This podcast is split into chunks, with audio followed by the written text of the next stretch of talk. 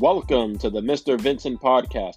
I'm your host, Emmanuel Vincent, and damn, it's been about damn near a month since I last recorded an episode.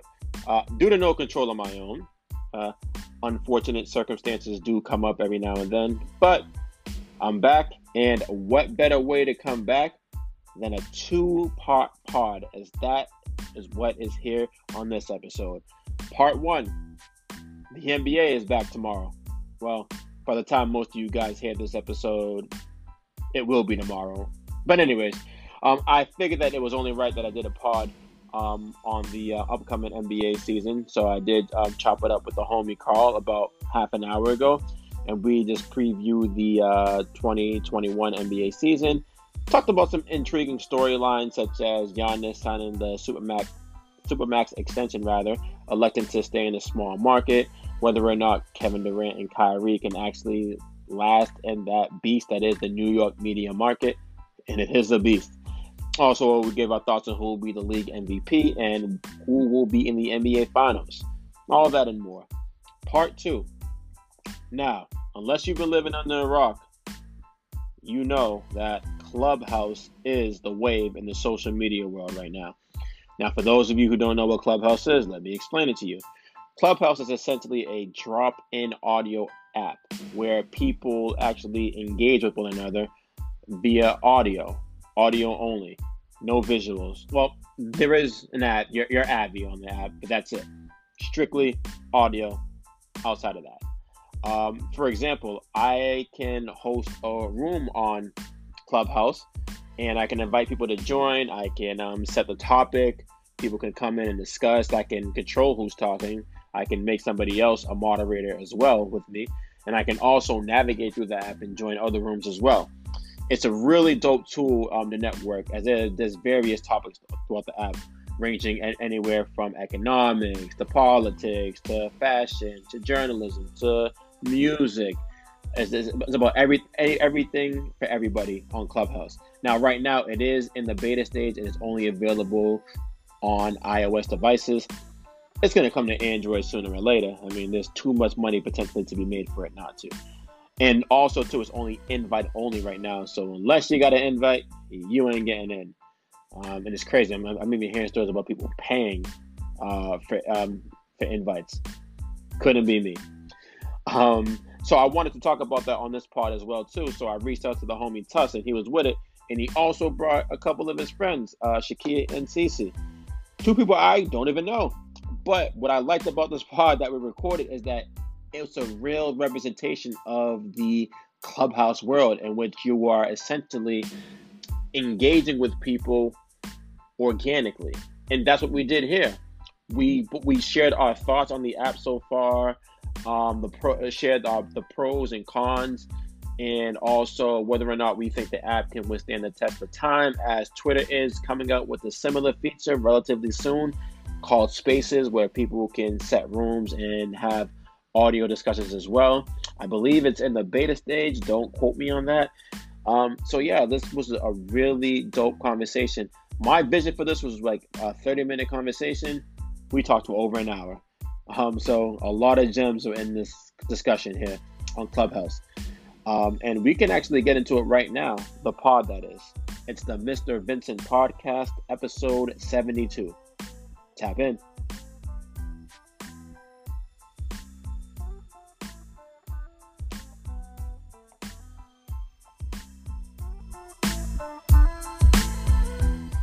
Are, are, you excited about the season coming up? Of course, man. It's basketball. It starts tomorrow. I'm excited. Of course, I'm excited. I, I, I didn't know because a lot of people are still um kind of like ain't feeling the fact that there's no fans in the arena. My thing is it's better than nothing. Yeah, yeah, that's a big thing. But I mean, we saw in the bubble they still balling, so it's, it's it'll be intense ball. So I'm happy to see that. I hope so, man. So I think there's a lot of intriguing storylines, yep. right, that we can look forward to for the season as it kicks off tomorrow yep. night. What is like some storylines that are sticking out to you so, so far? So, off the bat, I'm looking at LaMelo. I want to see what he's gonna do. If he's gonna be able to be a foundational piece, or if he's just another another player. Um, I want to see what the Clippers are gonna do. How they're gonna come out. How they're gonna start the season. Because I think that's important. I think they need to set a tone. Um, just just just coming off the season. So I'm looking at that too. I think the Lakers will be fine. Um, I'm looking at the Nets to see if they'll explode. Ex- implode is probably a better word. Um, so I'm looking at stuff like that. Of course, I'm looking at my guy Luka, see what he's gonna do. MVP. Yeah. Okay.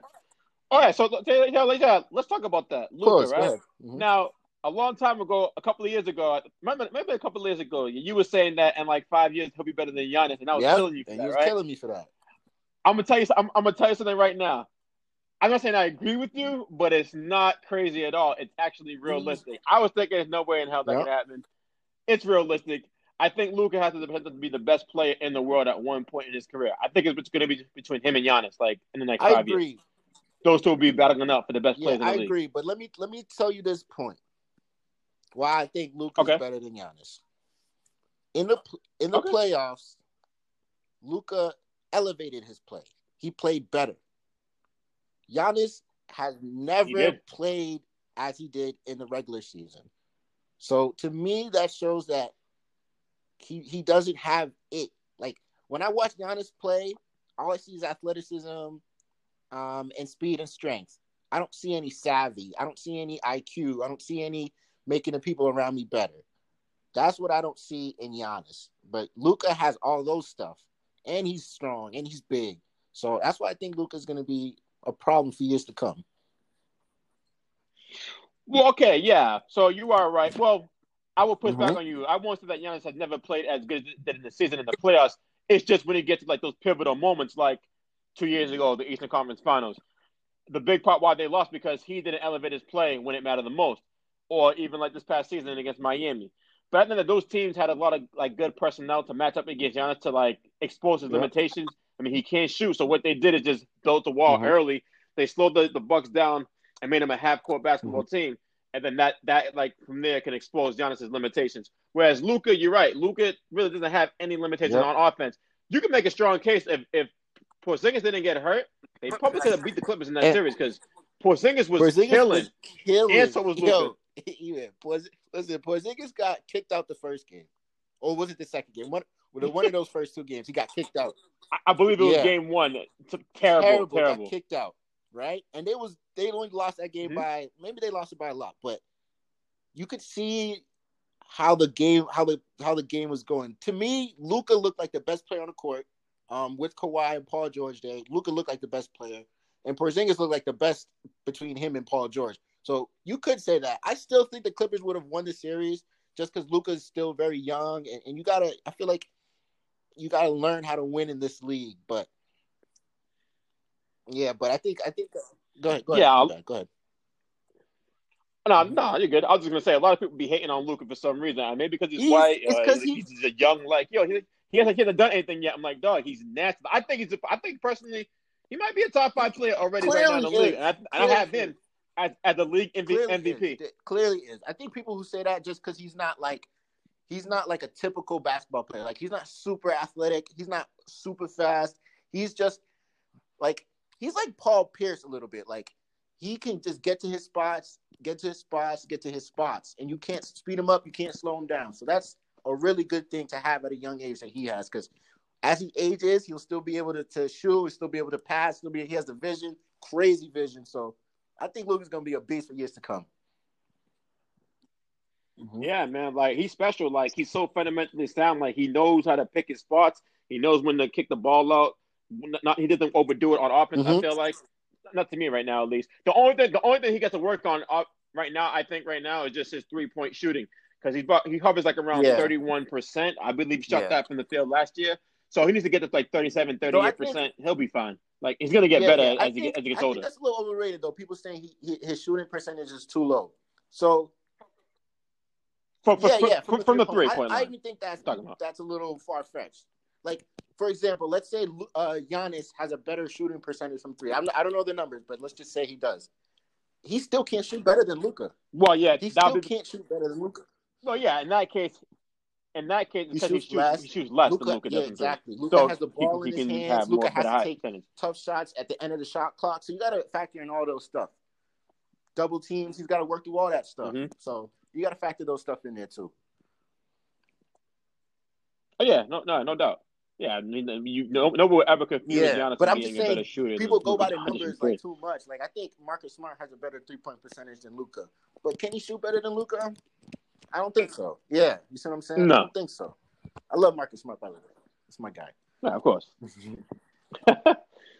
Yo, so uh, so I'm I'm thinking about uh, of a storyline right now that I hope comes to an end. I was hoping Mhm. it would end today, and that's where will James Harden go? mm-hmm. Now, I'm thinking, I'm thinking right now. I don't, I haven't like Mhm. anything all day, but I'm thinking, if, I- I'm thinking Miami's gonna do it, do it. Yo, I don't think Miami's gonna do it. Nah, I don't think, think Miami's, Miami's gonna do it. Miami's got too many of those rookies that could pop. Like Duncan could pop, Ke- Kendrick Nunn could pop, Tyler could pop.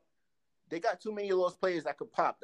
So I, I think they're gonna try to keep that little what they have with the Jimmy Butler. And I think, I mean, I'm not sure, but I think that they would have to either add Jimmy or Bam to that to that trade, and I wouldn't do that. So I was gonna say that a team people should look at is Toronto. Toronto's got a bunch of a bunch of good players like Boucher. He's a good player. He's got upside. They got Pascal that could be the that that star that that that Houston will want.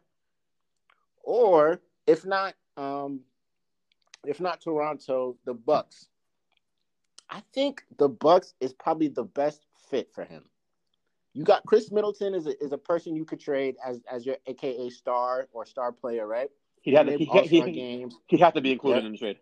Yep, he's going to probably be the centerpiece of the trade. So it's probably going to be Khris Middleton.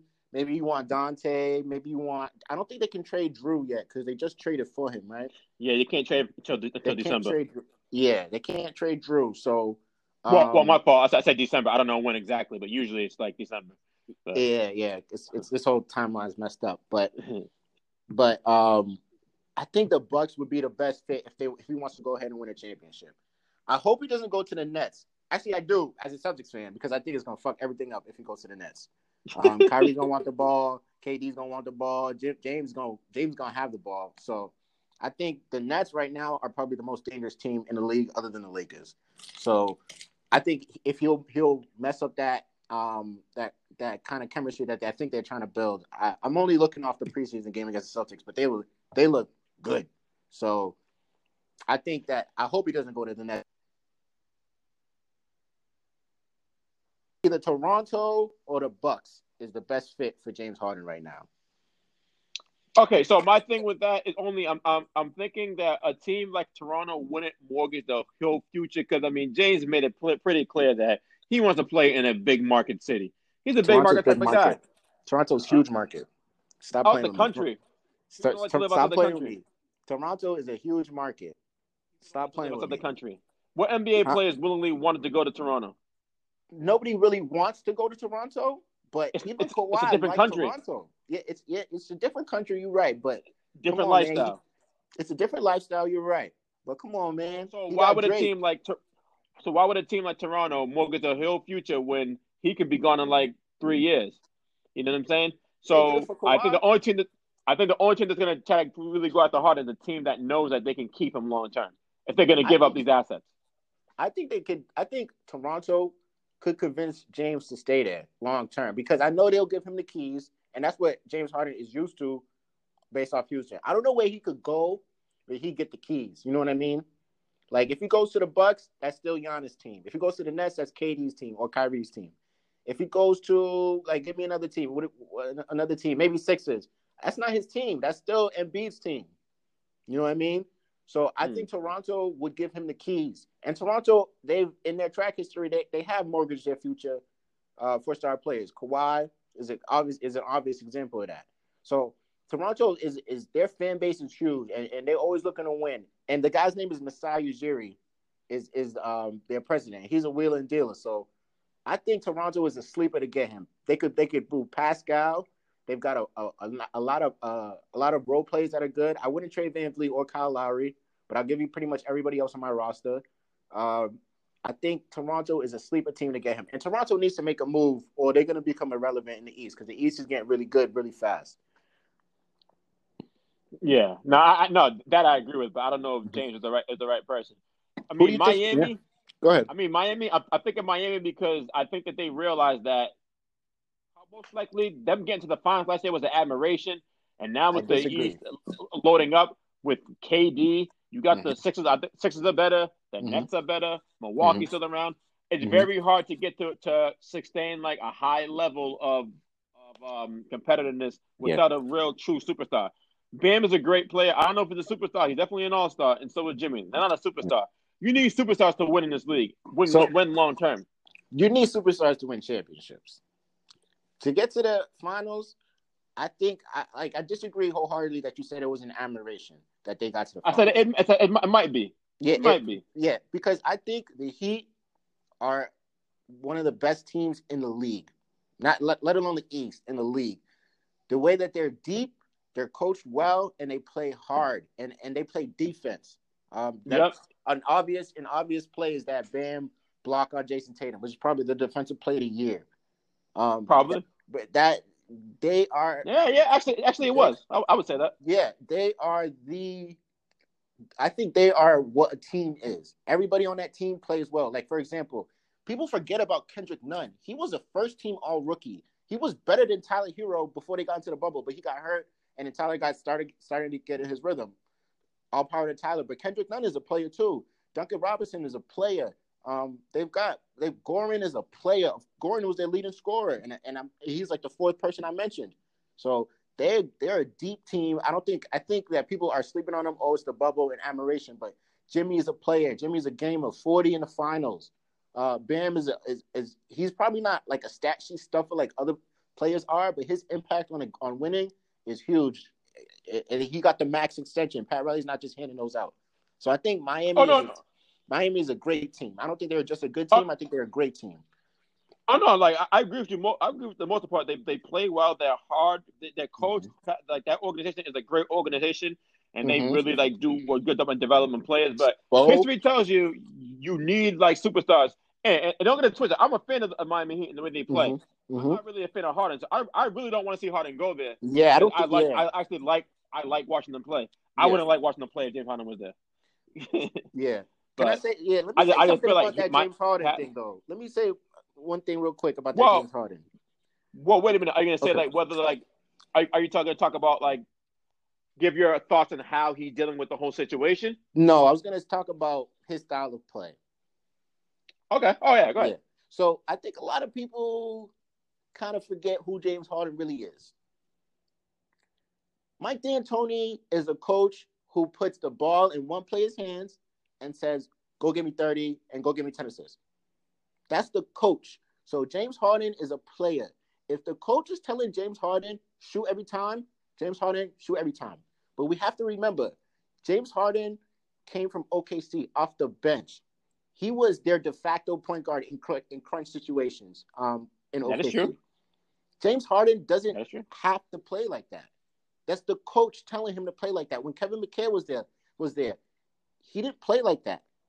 He had he had Dwight. They moved the ball. He still was obviously their, their number one option, but he wasn't just dribble, dribble, dribble, ISO every game. That's Mike D'Antoni. People got to uh, got to remember that. That's Mike. Mike and Daryl Morey. And Daryl Morey and Daryl Morey. Yep, you're right. But that's Mike D'Antoni. James Harden, I think, is one of the most adaptable players that that in, in the league. He can play off ball. He showed that at OKC and still be a a, a plus player. Let's not talk about the finals, but the, he can still be a plus player. So I think James Harden can play a different type, a different style of basketball, and still be an All NBA type of player. Hey, my thing is that once you have it your way, you're playing for, for so for so long, a certain th- certain style for so long. It's hard to break these habits. yeah, And, gonna, and- now at this point, when James Harden has like what three sc- straight scoring titles, came out averaging 36 in one, I mean 35, 36 in one season. Mhm. He's gonna go back to being off the ball. That's gonna be very hard to, to convince that man to do.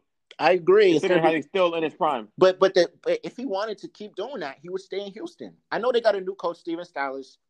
He's he's he's probably he's like um he's a journeyman like uh assistant, right? He's been an assistant for like twenty years. But Mhm. Stephen Silas ain't gonna tell James Harden to pass the ball. Let's keep it real. And if he does, James is not gonna pass it. So if he wanted that style, I think he would just stay in Houston. I think he wants to progress. So I think that's why he even had the Nets because even if he goes to the Nets, he knows he's not going to have the ball as much. So why, of course not. why would he put the Nets as a team that he wants to go to if he just wants to ISO like he did in um in in uh in Houston. Granted, D'Antoni's on the Nets now, but you you know you got KD and, and Kyrie, so yeah, I mean uh, that, that'll be interesting. Mm-hmm. So we are talking about the Nets. Like mm-hmm. um, you mentioned the Nets. Mm-hmm. You think Kyrie and, and KD can um, survive the Big Apple, that media market? Because that's a beast. Like, Absolutely. These guys are, uh, ultra, I mean, these guys are ultra talented, right? I, I, mm-hmm. think they're gonna go to the finals. Mm-hmm. I mean, I, I, I, I think they're going to the finals. Yep. So ultra talented, two of the most skillful players in the league mm-hmm. history, but they they get agitated very easily. Yep.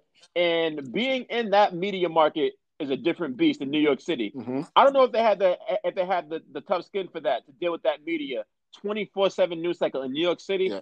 I'm I'm looking to see see how that's going to play out. What do you think about that? So I think you, you have valid valid points to bring up. Absolutely. Um, yep. Another point I, I would bring up um, is is I don't know who their leader is. I don't think I don't know if it's Kyrie. I don't know if it's KD, but I think it needs to be kind of defined. Um, is KD the leader? KD's the best player, clearly, but is he the leader? Um, so I think they have to iron those little wrinkles out. Uh, Steve Nash, I don't know what kind of coach he is. Is he? I mean, I'm assuming he's offensive, but we don't know what type of coach he is. Um, so I think they got to smooth those things out. But on a basketball court between them lines, man, you give me KD, you give me Kyrie, and their bench is crazy. Like their their their back five or their bench five is is like Spencer Dinwiddie, Caris LeVert, Joe Harris, um, Jarrett Allen. Allen, and X whatever, whatever. I can name four players. So that's four real players. Gerald Green. Gerald Green. They got Gerald Green. They must have just signed him. Yeah. yeah. So they got players. He, he, he, played on he, play, he played on Friday. He did because he, he was on. Yeah. Okay, okay. So they they they got players over there and they're deep. So I think the Nets are probably the biggest threat to the Lakers repeating because I don't think the Clippers is really there yet. Honestly, they just don't have a point guard. I think that's how you. I, I think that's their biggest flaw. They don't have a point guard. Um, I, I know Tyronn Lue is a new coach, but like Patrick Beverley, he has no playmaking gene in his in his in his in in, in, in his body. So like Kawhi's not really a playmaker. Would you would you say Paul George is a playmaker or a scorer? I think he's more of a scorer than a playmaker.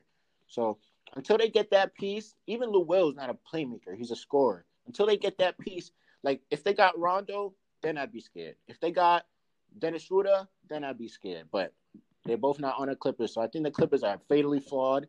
Um, I think they'll they'll bow out to to either the Lakers or Denver in the playoffs. They might win a couple rounds, but I think they'll bow out. They won't make the Western Conference Finals. Well, yeah, I mean, I, I, definitely agree with you that Brooklyn is the team that the that, that has the best chance right now to beat the Lakers. They don't even, they don't, yep. have, they don't have to make any drastic changes with that roster. I think they're perfectly fine as constructed. Just got to get Me the too. rhythm of playing with each other and get more cohesiveness exactly. and more familiarity with each other. To the Clippers' point, I don't think they're done yet, man. I mean, yeah, they don't have a point guard now, but that could very well change. It's going to be hard because yeah. they mortgaged the whole future to get PG, and they wanted to um, satisfy Kawhi Leonard and get him over there. Yeah. Um, but they got to get real creative. Uh, I know they want to get mm-hmm. rid of Lou Will to get rid of that uh, old culture there. Yeah, um, but, but I, I, like Ibaka. I think Ibaka is better than um Harrell. I think Harrell's I more think... of an, uh, uh, plays off more energy, but Ibaka is a better shooter. He's a better mm-hmm. defender. Um, mm-hmm. so I, I think that's an upgrade in itself. Luke Kennard, he gets hurt a lot, but he's a solid point guard. No, he gets hurt a lot. Luke, Luke Kennard is not a good player. Stop. Luke Kennard is trash. No, he's not, E man. Come on. Come on. Come on, E. Come on, E man. Come on, come on, E man. Let's let's talk real. I watched Luke Kennard. He's not good. He's not a. He's good, but he's injury prone. So, so they need to get a, a, real, a solid point guard at, at the at that spot, at that yeah, position. He, Luke Kennard is not a knockdown shooter. He's not a great defender. He's not a, a a slasher. He's like a solid NBA player. He's not good. He's a solid NBA player. Give me Spencer Dinwiddie over Luke Kennard. Give oh, me. Oh, yeah. Yeah, but Spencer Dinwiddie is not good. He's a solid NBA player. You see what I'm saying? I'll, like, go ahead. I think Dinwiddie's good. He's good, yeah, but he's not. He don't even start. Like he started last year, but he, he's not gonna start this year. So oh, he's like, not. Yeah, so he's not a good NBA player. He's a solid NBA player, but he's not good. That's why Luke Kennard they gave him what sixty four mil. Like, come on, man, they're giving everybody a bag. Sixty four mil. Listen, listen, listen. In today's NBA climate, that's light. That's light change. So that's light change. I don't know. I don't know. In today's man. NBA I'll climate, and yeah, we will. I'm talking about NBA players. so and yeah. and they got Nicholas Batum. That's not a bad. that. That's Batum not a is bad good signing. signing for them. Batum is a good Yeah. sign. I didn't know they had him, but Batum is a Yeah, good they- signing for them. I like Batum, Yeah. but he's getting a little, That- getting a little long in the tooth. He Getting a is little too. He- he- tooth, he- He's he's But- getting older. He's getting older. yeah, yeah. Um. So, so who, who do you got in the finals? Um, If- if you had to call it right Nets- now. I- yeah, yeah, I got the Nets Lakers in the finals. That's my pick. Um, I think the Celtics. I would love to pick the Celtics, but let me. Can I complain to you a little bit about the Celtics? Just a little bit. Let me complain about them. Oh, go ahead. Man, what are we doing, man? Oh, what are we doing, man? We got like six players on our roster that wouldn't make another NBA team. Grant Williams, you're not making another NBA team. Daniel Theis, I love you. You're not making another NBA team. Uh, uh, uh, Pritchard, you're not making another NBA team. Nesmith, I need more from you. Kemba, play defense. Oh, score, Kemba. But I know Kemba's hurt, but I'm I'm real frustrated on the Celtics right now because I think every team in the East took a step forward, maybe except for Toronto. They took a step forward. They're getting better. They're trying to get better, except the Celtics. We lost Gordon for nothing, except for the trade exception. But who who can we even get with that trade exception? Like who who's even available to even put in that position to get? So, I, I'm Well, I mean, frustrated. I mean, Yeah. honestly, I'm not. I'm, I'm, I'm being serious. I think that Tristan Thompson kind of helped solve the problem that that that you that y'all had last year, like against the Heat, when it was clear like Bam just had his way with Tyson, was just doing whatever he wanted to. so I feel like Tristan will provide at least some resistance there. So I disagree wholeheartedly right there. So Bam wasn't the reason we lost that finals. Bam is a good player. Bam is going to get his numbers on anybody. Did you not? Did you not watch Game Six? He looked like a Hakeem Olajuwon. But, but Bam is a good player though. He's he's a Yeah, good he player. He's a good Yeah, player. So he he's gonna get his. He's gonna get his. The reason we lost was Tyler Herro. Was was was Duncan Robinson. Was Goran scoring every time. That's the reason we lost. The the reason we lost was because Kemba wouldn't give me 30 not one game. That's the reason we lost. The reason we lost is Kemba wasn't guarding nobody. Gordon Hayward came in and played scared. There's a clip of him missing a a, a, a wide open layup. I think it was 67 and 71 in crunch time in the third quarter. Daniel Theis hit him with a nice demi. He bummed the layup. That's the reason we lost. It's because we played scared. Bam is a good player. I'll take nothing from him. He played amazing. But that's not the reason we lost. We actually outscored Miami in the play in that series. If you look at the numbers, we outscored them. It's just that they play better in the clutch time and we play terrible in the clutch time. That's the reason. That is true. That's the reason we lost. Bam, Bam is a good player, so he's gonna get his. So especially because we don't have a dominant center, anyways. Like, so you're right. Um, uh, what's his name again? The Kardashian. I just I just blanked on his name, but but- Tristan. Tristan Thompson. Yeah, yeah. He's he's a good player. I like him a lot. He's he's an upgrade from Theis. But Bam's still gonna get his 14 and 10 on him. He's still gonna get that. So Yeah, yeah, but yeah, but. Bam, Bam number, numbers were crazy in Game Six. I'm like, yeah, uh, yeah, Bam. Okay. Yeah, he played really well. But Bam was an All Star starter this year, right? Oh, yeah, I yeah. He's, I like Bam a lot. yeah, he's a He's, a definitely worth player. worth it, worth an Yeah. extension he got. he's a good player. He's that's what I'm saying. Like I wasn't I wasn't surprised Bam went off. I wasn't like I was I did not I didn't expect Theis to stop him. I I just I expected Kemba to give me 30. I, I expected that. I expected Tyler Herro to not drop 37 on Kemba. I expected that. So that's kind of where why we lost. Is and I expected Brad Stevens to make some kind of adjustment. They make no not one adjustment to the zone. Did you see how the Lakers play the zone? Put a big on the Mhm. on the on the baseline, put the ball in the middle, make Ben make a decision. Either you shoot a, a, a nice mid range or the alley to the rim.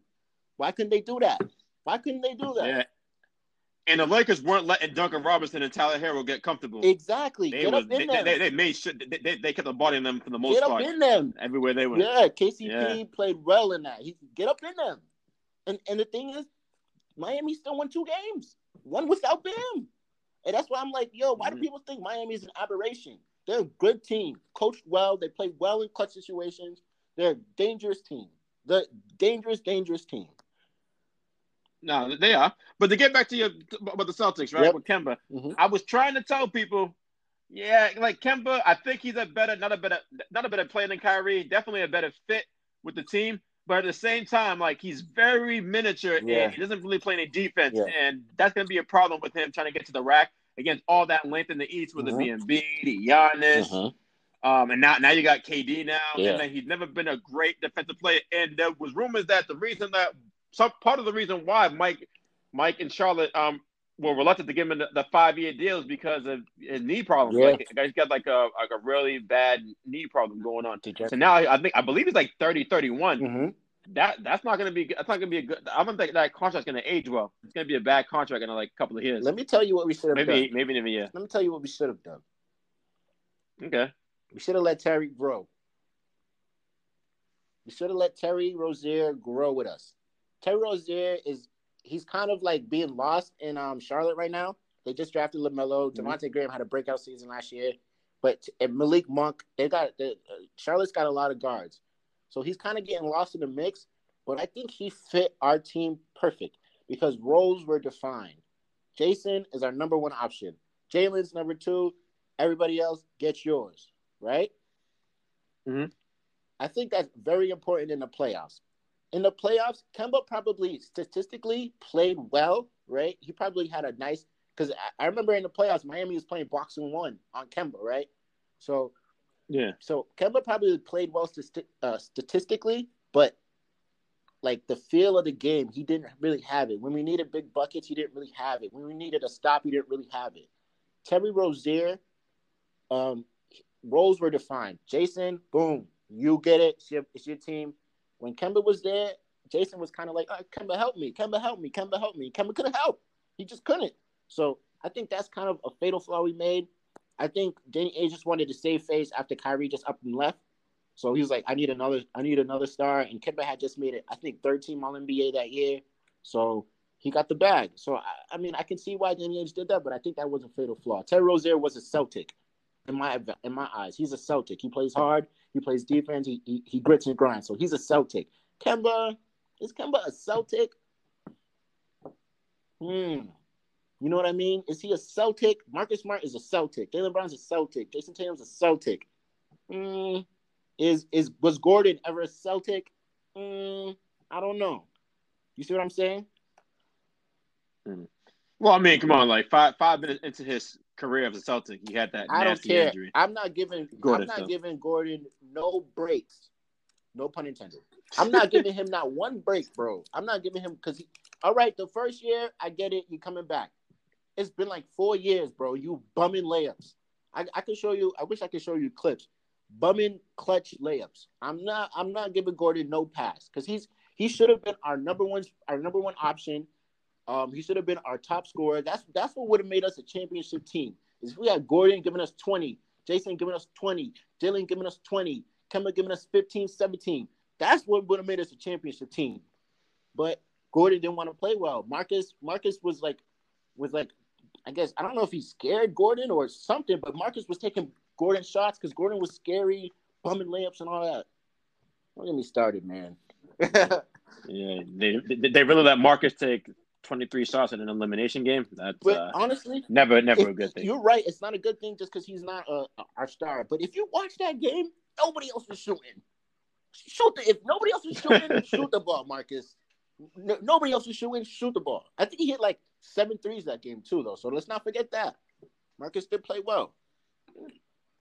All right, all right, all right. So like, so oh yeah, I forgot to ask you earlier about Giannis, Mhm. right? With that with that extension.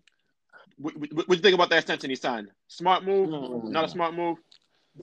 Good for the league, bad Good for the league. You Good for the league. Absolutely good for the league as a total because nobody's going to Milwaukee for nothing. Um, uh, was it good for Giannis? Let me think about that for one second. I think it's good for Giannis, just off this legacy wise. Um, Giannis is gonna go down as one of the best players all time, even though I think he's not, but I think he's gonna go down as one of the best players all time. He is gonna be the face of Milwaukee for years to come, right? Even after he retires. So I think that's good for legacy wise. So I, I know people say the championship thing, but he if he ever went to another team, I don't think he would be that guy. Like AD went to went to um the Lakers. I think that's good for him legacy wise, but I don't think it would be good for Giannis legacy wise. Do you agree with that, or you disagree? Um, I can see why you're saying that because, well, like without as John as the best player on his Yeah. team, he's had like championship expectations. AD's never been in a championship Exactly. expectation situation ever outside of playing with LeBron. So, Exactly. yeah, so I see what Yeah. you're talking about. So that's kind of why I think it's good for Giannis to stay there and kind of build. Because if he does, let's say he breaks through, right? Let's say he breaks through. Let's say Mhm. all the injury gods is on his side, right? Boom, that that elevates him. Yeah, so if, if he was able to break through and, and win a championship, he he's on the Mount Rushmore, I think, because of, of how he came into the league and his progression. And if he's able to take that next legendary step, that would be the ultimate basketball story, in my opinion. Just because when Giannis came in, he was a skinny kid.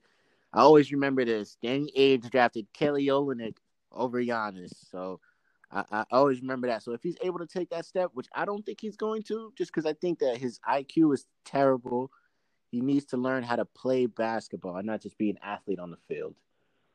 I wouldn't go as far to say he's terrible. Um, I think he's and, and, terrible. And, and listen, you, you got to cut Danny Ainge some slack there because a whole lot of teams passed on Giannis. It wasn't just him. Yeah, yeah, yeah. But Kelly Um, Olynyk, come um, nah, man. Like I'm really, I'm, I really like the fact that Giannis signed in Milwaukee. I think it's a good look for the league to Mhm. see a, a player of his caliber elect to stay in a small market. Now it's a Mhm. five year deal, so three years from now, if they're not winning, if, it- if he doesn't even get to the finals, he could pull a Mhm. Harden and ask for a trade with two years left in his deal. So that's a possibility and something to look at. But I think it's good for the uh, just for the immediate future. It's good that he stayed in Milwaukee. Have have a small market team be rel- competitive is dope. Because if, Mhm. if he left, then that would have like gave no hope to small markets. The um, Yeah, supermax extension would have been basically useless at that point. So he he Mhm. kept hope alive for the small markets. But that means the small markets need to continue to draft well, um, to make Yeah. good signings and um, just work from there, building the draft. Because you're not going to get star Yeah. players like a LeBron or a Kawhi or a Kevin Durant to I mean, elect to play in a small we market. We still got Dame. We still got Dame. Dame's probably the only other real small market guy who stayed. Yeah, true. Um, Yeah, Dame's Dame's probably the only one that, that could do it. I think a way that the NBA could kind of fix this small market problem is to get rid of the cap and give like teams like LA a, a lower cap than teams like Milwaukee, for example. I know the logistics in that would be kind of difficult and, and Yeah, like but- the, the fine print the fine print and all that stuff. But if you can like give the players more money because you're gonna make more money in New York and in LA than you will in, in Milwaukee off rip, just because of commercials and all that stuff, media and all that stuff. So if they can kind of like calculate that difference and and kind of give those small markets that extra bump. So let's say a Jrue Holiday, for example, who's like a middle like a like a mid level star, in my opinion. Um, you could give him that extra maybe 10 million to come to Milwaukee as opposed to him going to New York. I don't know if that made sense, but that's kind of something I always thought about. Hmm. Yeah, yeah, it's tough, man, in, in, basketball. I mean, I mean that's why the, you, you got the cap there to make it competitive for the small markets and Yeah. the big markets. But there's so much money to these athletes, especially these superstars, to make money off the court. Is a few Yeah. mil gonna like really really change your lifestyle? So That's yeah, that, yeah, yeah. Because I mean, you think about it. Anthony Davis could have got that supermax, but he decided Yeah. to go to. Uh, to the second to- the second biggest yeah. media market in the country. They can make mad breath, make mad breath up the court. Exactly. He's still living comfortably, so he'll be hot. yeah, he'll Um, be all right. But yeah, um, so that's it, man. Uh, appreciate it. You, you watching these games tomorrow? I know you are for sure. yeah, I, I don't know who's playing though. Who's playing tomorrow? So we got tomorrow is gonna be Warriors and Nets, Clippers, Lakers. Oh, we. Oh, I'm gonna leave it this take. I'm gonna leave it this take. Oh boy. Oh boy, it's a tough one. Steph Curry's always been better than Kevin Durant. okay. So yeah, on that note, we can we can close this off. All right, man. Yo, thanks for having me on. I appreciate it. All you listeners out there, I got my own little, my own. Oh, yeah, my fault- oh, my Common fault, man. sense. Yeah. My my, uh, my my my manners, please plug whatever you got, man. Yeah, I know yeah, you guys are working on. I'm gonna plug whether you say I can or not. So I got my own little common sense. It's my own little sports talk show. We do kind of what E-Man does. We do our own little twist to it. We do little games, little trivia, kind of trick people up. So if y'all out there, we're gonna be starting back up hopefully soon. But this COVID thing has messed everything up. But stay with us. Uh, stay connected. Thanks for listening. All right, my guy. So yeah, man, I'll, I'll be t- I'll be tuning into that too as well, man. Appreciate you for coming Appreciate on. it. Appreciate it. Yeah, yeah. Come on anytime too to, to my show. It was nice to have you. I bet I'm I'm with it. All right, man. Thanks for having me, man. Yes, sir. Have a good night, man. You too. All right. Before we get into the clubhouse discussion, here's a quick word from our sponsor.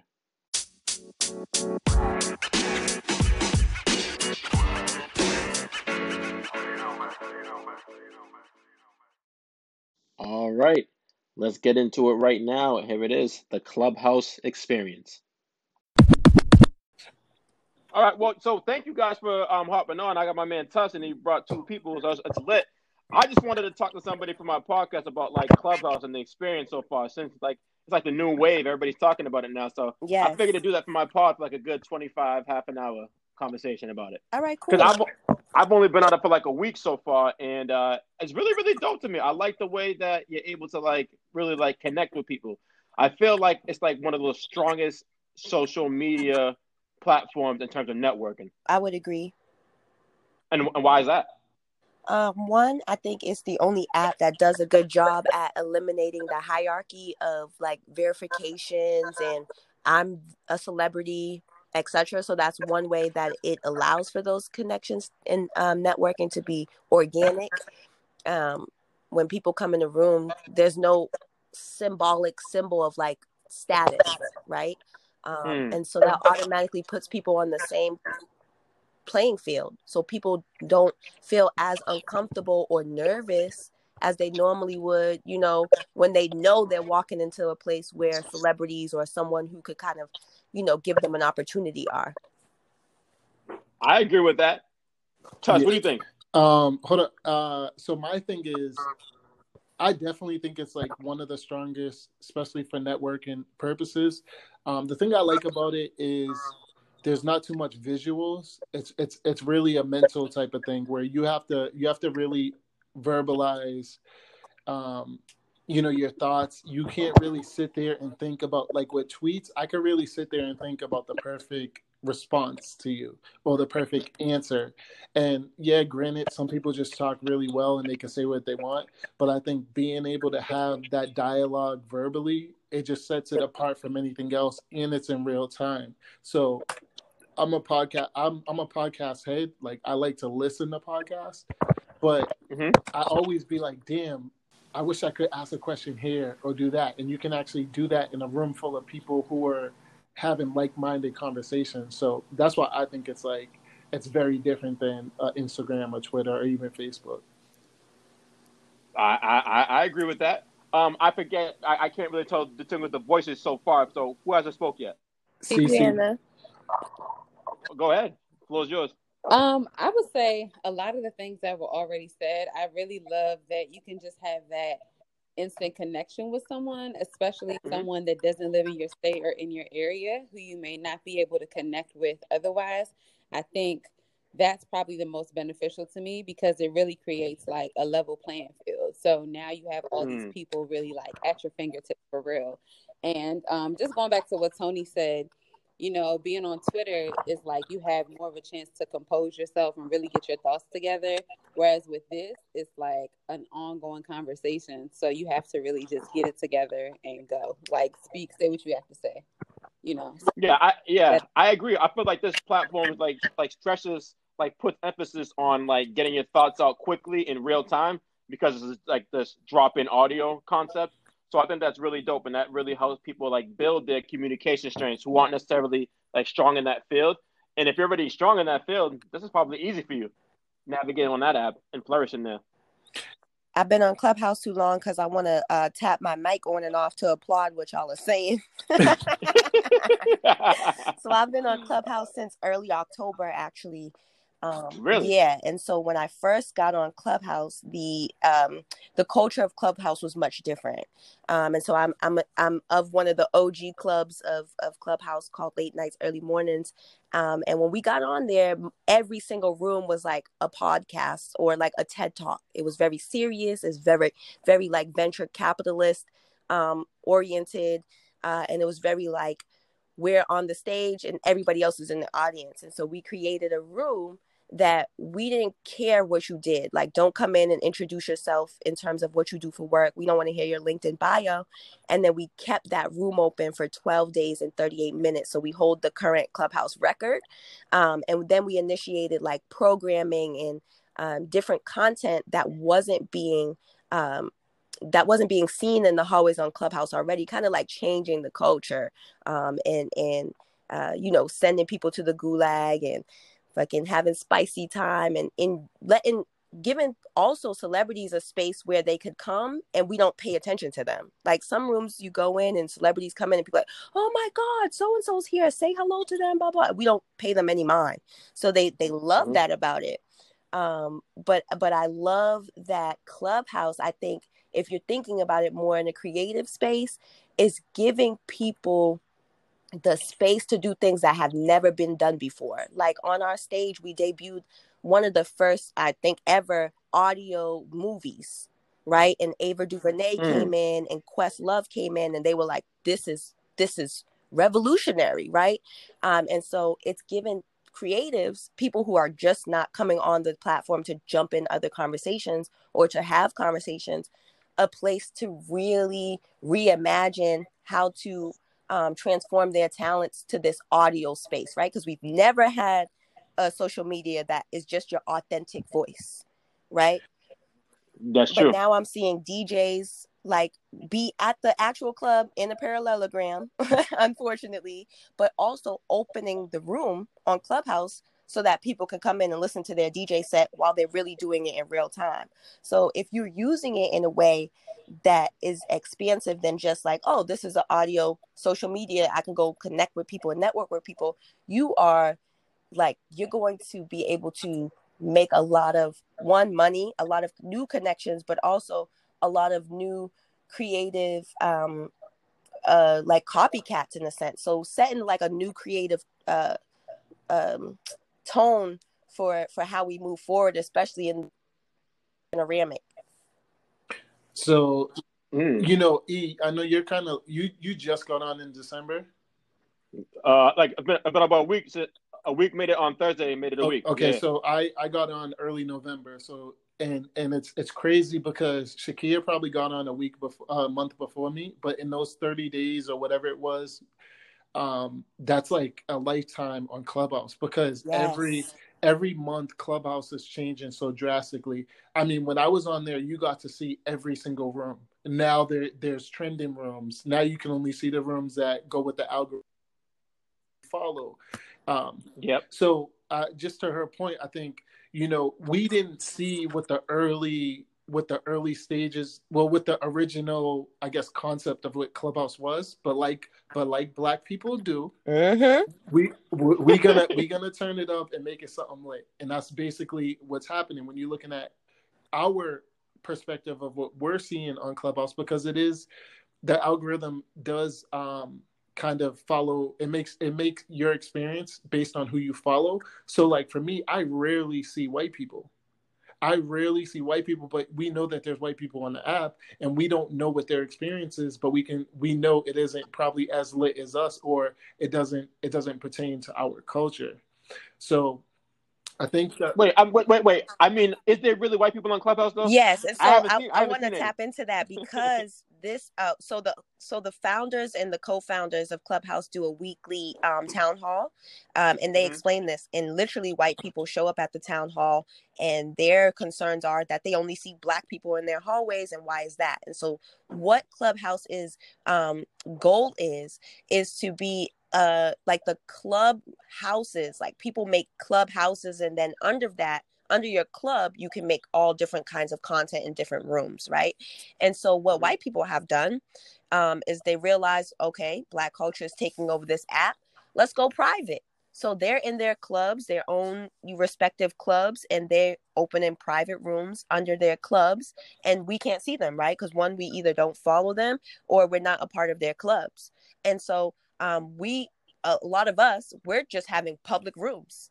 pu- open public rooms. If you don't have a club, um, or you don't know how to navigate the app yet, you don't really know how to use everything yet. You don't know um, that when you open a room under your club and you close it it's only open to people who are either followers or members of your club.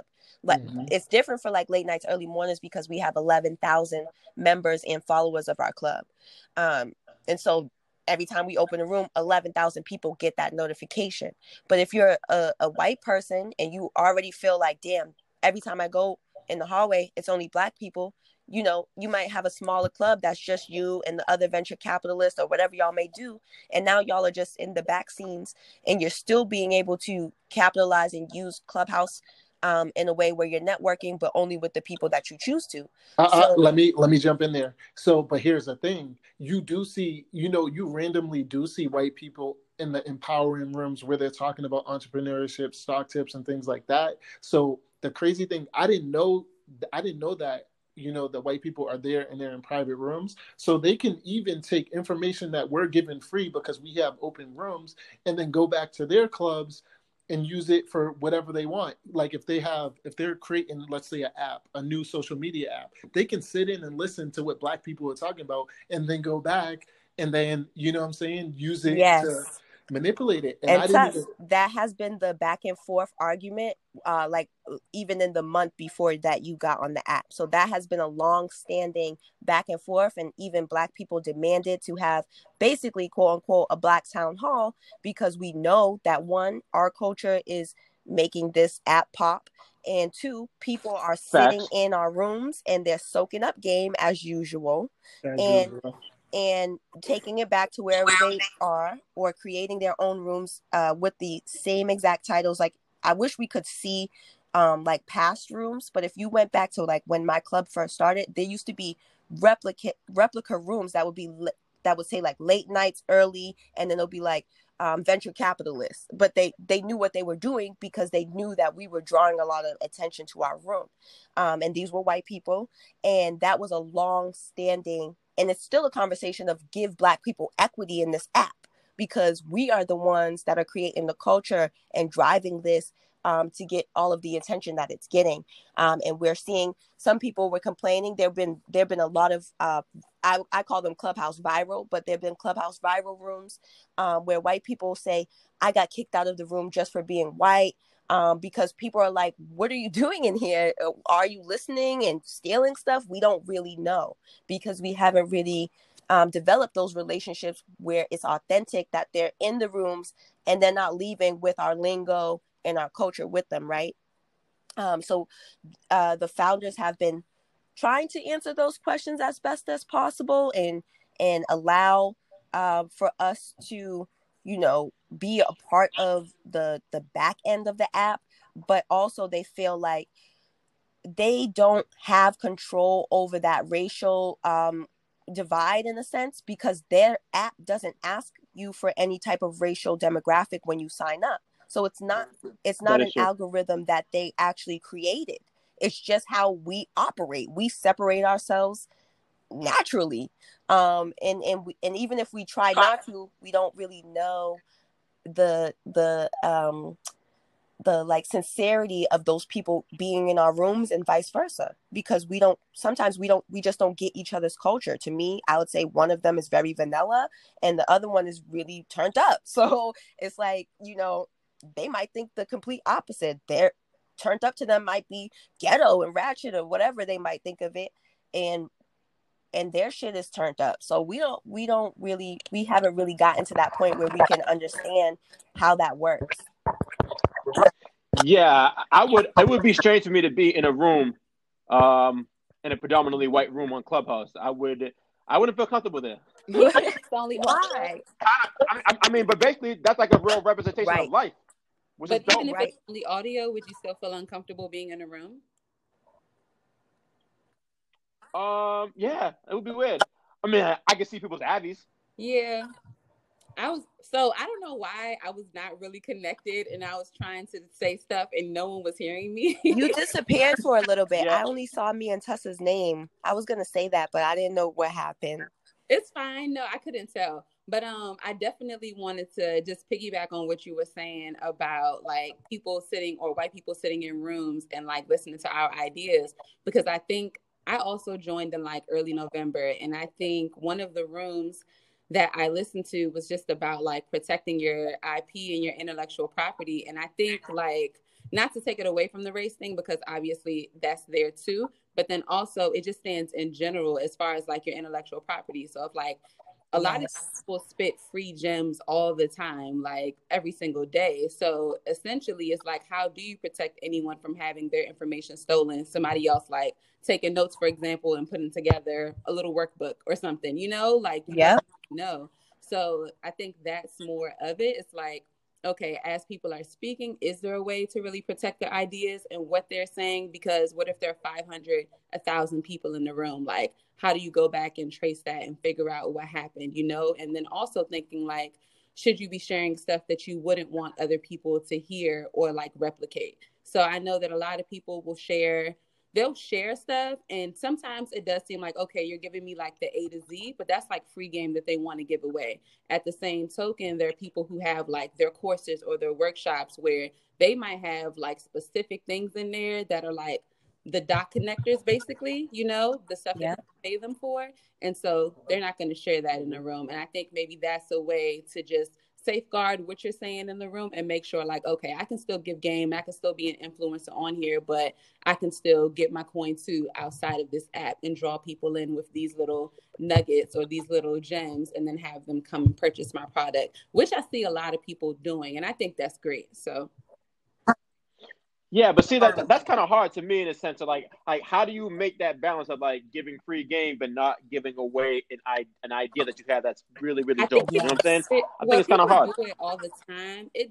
like I feel like they have like a strategy, and I don't know what it is. I'm not an expert, but I do notice that like even if you watch like YouTube or something, there may be somebody on there who's like trying to sell you their full five hundred dollar course, right? But they may make like a lot of free videos that give you tidbits to let you know like this person is informed on this subject. I can just tell by the basic, you know, freebies that they're giving me let me go ahead and like buy their full course because I trust them. I don't know what it is or how they do it, but they do it. Yeah, and I think one way that uh, Clubhouse has figured out how to do that, or people on Clubhouse actually, because when I got on there, I learned this from someone else, is that the, putting their uh, cash apps and things in their bios. Um, and so Mm. What that does is like I could start giving some free game, and then at a certain point, I'm like, all right, cash out me for the rest, or you know what I mean? Or you could start. It's just being. It's about being creative. So you, those people who are doing the rooms where they're giving out their whole, you know, IP in a sense, um, or their their expertise, you can start rooms where it's like you can't come into this room until you cash out the moderator five dollars, right? We're not seeing that in a in a broad scope on Clubhouse yet, but I'm it's you know I the out there the idea the idea is out there, so it's you know that's the next wave that's coming. People are going to monetize on the information that they're giving away one way or another, and also I, I feel like Clubhouse people are so gener- generous. Like I've gotten cash apps just for having my cash app in my bio. You know what I mean? So yeah, so it's really, Really? just about being creative um in in how you're giving it away and what you're doing and being mindful of like uh like Sienna I'm sorry, I hope I'm pronouncing it right. CC, That's right. CC. I'm seeing it. Um uh, and and being mindful in how much you're saying and when you're saying it because we also have to think about all of these conversations on Clubhouse are being recorded. I was just about to tap into that. I was just. Can I go? Yes. So, so yeah, so tough go ahead, that- man. You've quiet for a No, minute. no, no. They they're killing it. They they're doing the thing. No, no, Yeah, no, no, they um, definitely are. no, I, that that's one of the things that when so C- Cece actually brought me on, and one of the things that I didn't like was how things were being recorded. Because granted that we are having these private conversations, we have to keep in mind that they are they're recording everything we say and people are so free with their words that and, and this it's it's got better but when i first got on people were giving out their whole game like i remember texting cc like yo did he just say that about his business like giving out the entire business plan and so I think when it comes to the monetization, like people are doing closed rooms now and asking for like ten dollar um, entry fees and things like that. So people are getting more hip to monetize um, their IP. But at the end of the day, I think what's what's most important is how do you market how do you market yourself in a way to not give too much game but to give enough to get a following then to monetize? So it's kind of like the it's kind of like the rush of the wild wild west when you see there's people on there every day all day because they're building their their following. So when it's so when the floodgates um, open for the public they have some sort of social i guess i would say social media status or currency to for people to drive to their room so that they can however they figure out how to monetize is how they do it but to uh Shakia's point, I think the dope thing about I don't want to I don't want to say so much negative things about Clubhouse. I think the dope thing about Clubhouse is you have to be creative. You only have one picture that's yep. really really small. You only have a little bio, yep. and then they have to go to your Instagram page. So you got to be intentional what goes in your bio, what's what's always current on your Instagram page, what's that looks like, what your what your Twitter looks like. So you have to be very creative. And the other thing is you can't just sit back and win on on uh, clubhouse. You actually have to get on stage and say something if you want to build an audience, if you want to build a following. You can't just sit back and look pretty. You can't just be funny. You have to get up there and engage and follow people. And I think that's the dope concept that I like about it. Yeah, because I feel like like like that, that engagement is like lost in society nowadays. Due to, I think uh, due to a large part of technology, and this is kind of this technology, and this is kind of like what's the word I'm looking for? Ironic that we have a techno a technical um, platform that's bringing that back, that engagement back, forcing people to be engaging because I felt that's like a like, like a lost art that is with a lot of people true, nowadays. Because if you think about it, like when you go out, everyone is really like on their phone. Thing, on their phone, like talking on the phone that much anymore, and this is kind of like forcing us to have those conversations and that discussion, which is really, really important. And it would be interesting because you know, right now we're in quarantine, we're all not together, but being able to link and connect with people off of the app, like in person, will also be very interesting just to see if like everything is consistent and it's the same. Like, you know, the conversation, the personalities, the energy, like it would just be great to see that consistency because it would really help to build like genuine connections off of the app as well, not just like okay, we're talking on the stage, you know, maybe I DM you a couple times. And then um, going back to the monetization, so something I did notice at least with like two people that I reached out to, I noticed people have like their ways of drawing people to their DM. So yesterday I was in a group about like business credit and how to prove your business credit or improve your business credit. And someone on there had said like, "Oh yeah, you can get these types of calls."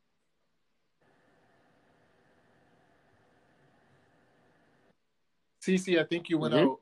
Yeah, I think you cut out. Take over, Shakia. well, yeah, I'll just, you know, I don't want to say piggyback, and we we basically like ban that from Clubhouse. You know, Clubhouse is creating a lot of new uh, social media lingo, um, a, a, lot of media personalities. What I was going to say, um, in tandem with what Tuss was talking about in terms of you have to be really creative, what I'm noticing is the rebrand of people, right? So I when I'm on Clubhouse, I observe a lot. That's just my personality. So I, I'm touching all the buttons, I'm looking at everybody's profiles, even when I'm in the audience. So what I notice is that when you go to people's profiles now, and you maybe you tap their Instagram because you can link your Twitter too. Only my only my Twitter is linked.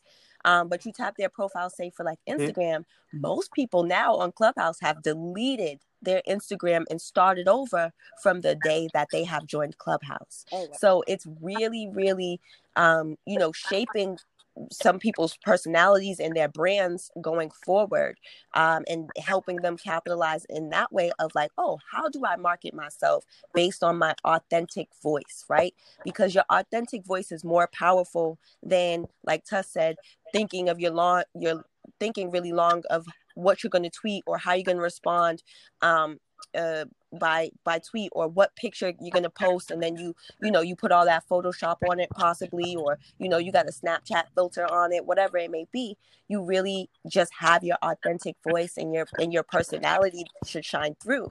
Um, but you know some people are on there adding circles to their pictures and um, doing extra extraness you know to drive people uh, to their cash apps or to their instagrams or or like I like uh, I think Cece was saying, or like I was saying, being like, "Hey, this is as far as I'm gonna go," and to get the rest of this information, click on my Instagram or go to my website or pay me some money, uh, and I'll give you the rest of this of this uh, game. Dope. Yeah, I, I I love the word like this is like the most organic social app that I've probably ever been on. Outside of the early outside of the early days of Facebook. Yeah, you cut out too. You back? Oh, there You you cut go. out. Yeah, I'm back. I was I was just thinking, I'm just like, Anchor needs to steal something from Clubhouse because I got a call. I ignored it, and then you guys couldn't hear me anymore. but I could hear you. Damn. It was so weird.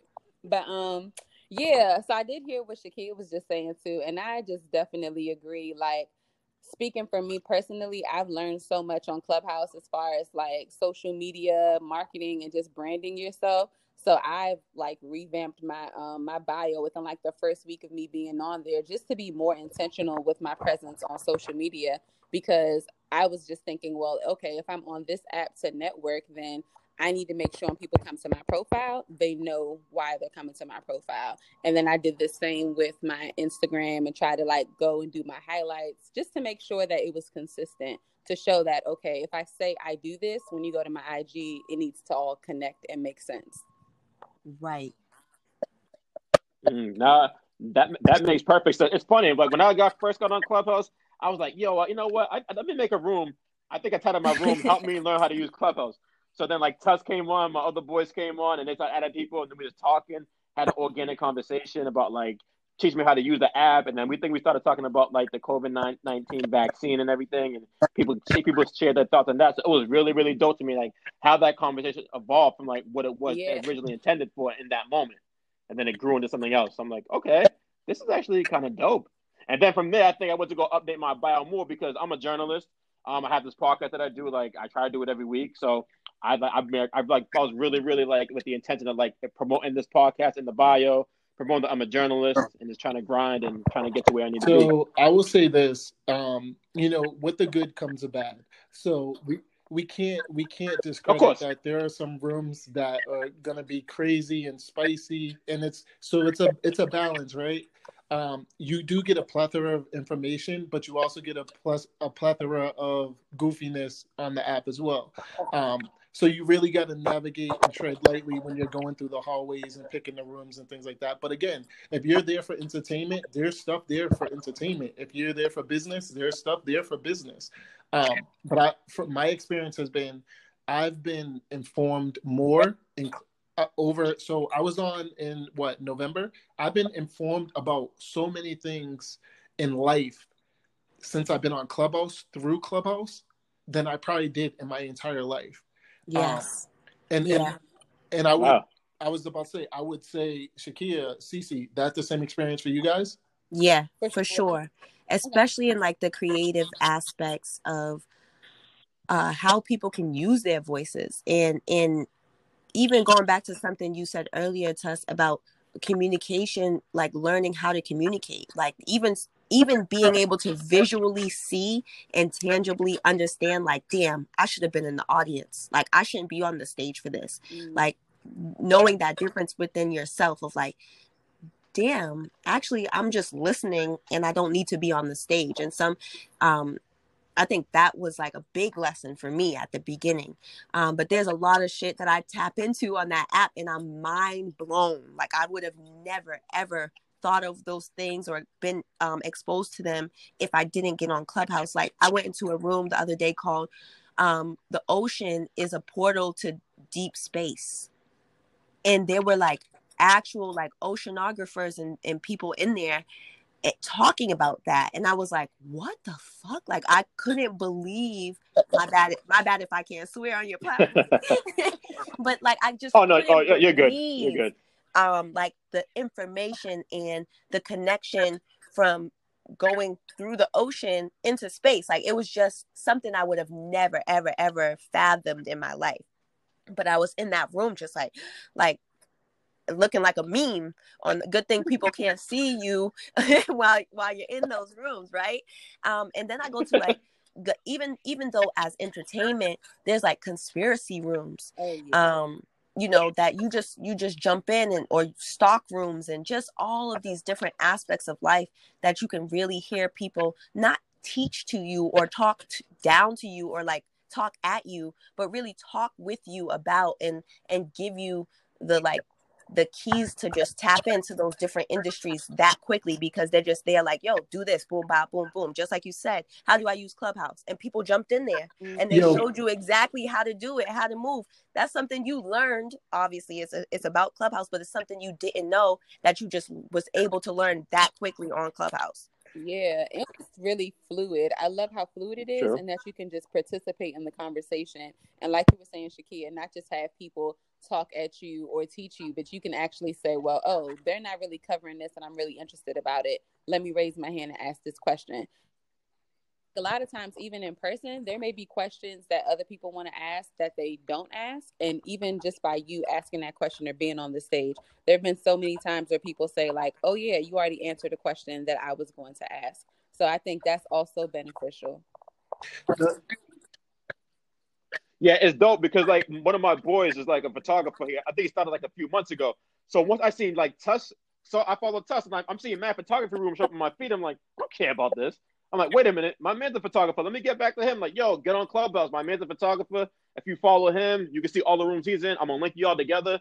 And then so I, I linked them together. And Now he's telling me like, touch me, yo, he's really like, really like wants to learn more about it. Like, I like that. Yeah, I Something like think that. I really, think really the dope. dope thing about Clubhouse is it's real people, right? Like there are some rooms where ce- celebrities come Mhm. in and everyone bigs them up and instantly gives them a moderator badge, but but a lot of times, like Shakia said, like yo, you're just a regular person. Are you adding to the conversation? If not, just chill and stay in the audience, or just you know fall back. And I'm learning from like photography, for instance. I'm learning from real time photographers. Like their profession that's their profession but they're not like these celebrity photographers. They're just doing it. And they're they're they're able to teach me like hey this is what i've done. Oh you have a question about this? This is the equipment you need? Oh you have a question about this? This is how you build someone?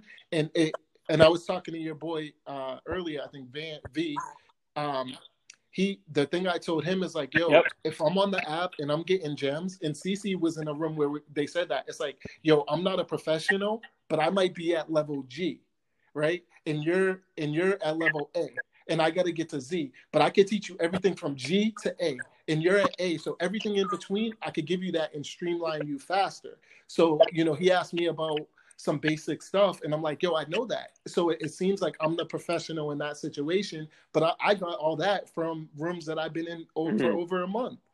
So that's what i kind of like about that's what i love about clubhouse is just the the organic um and realness of the people who are given the information and you're engaging with. And again there's always going to be frauds. There's always going to people be people who pretend and uh, pretend to know whether it's stock, business, or everything. So w- while we're saying it's a great app, you you absolutely have to use your discernment when you're getting information from the app as well, as we should anyway.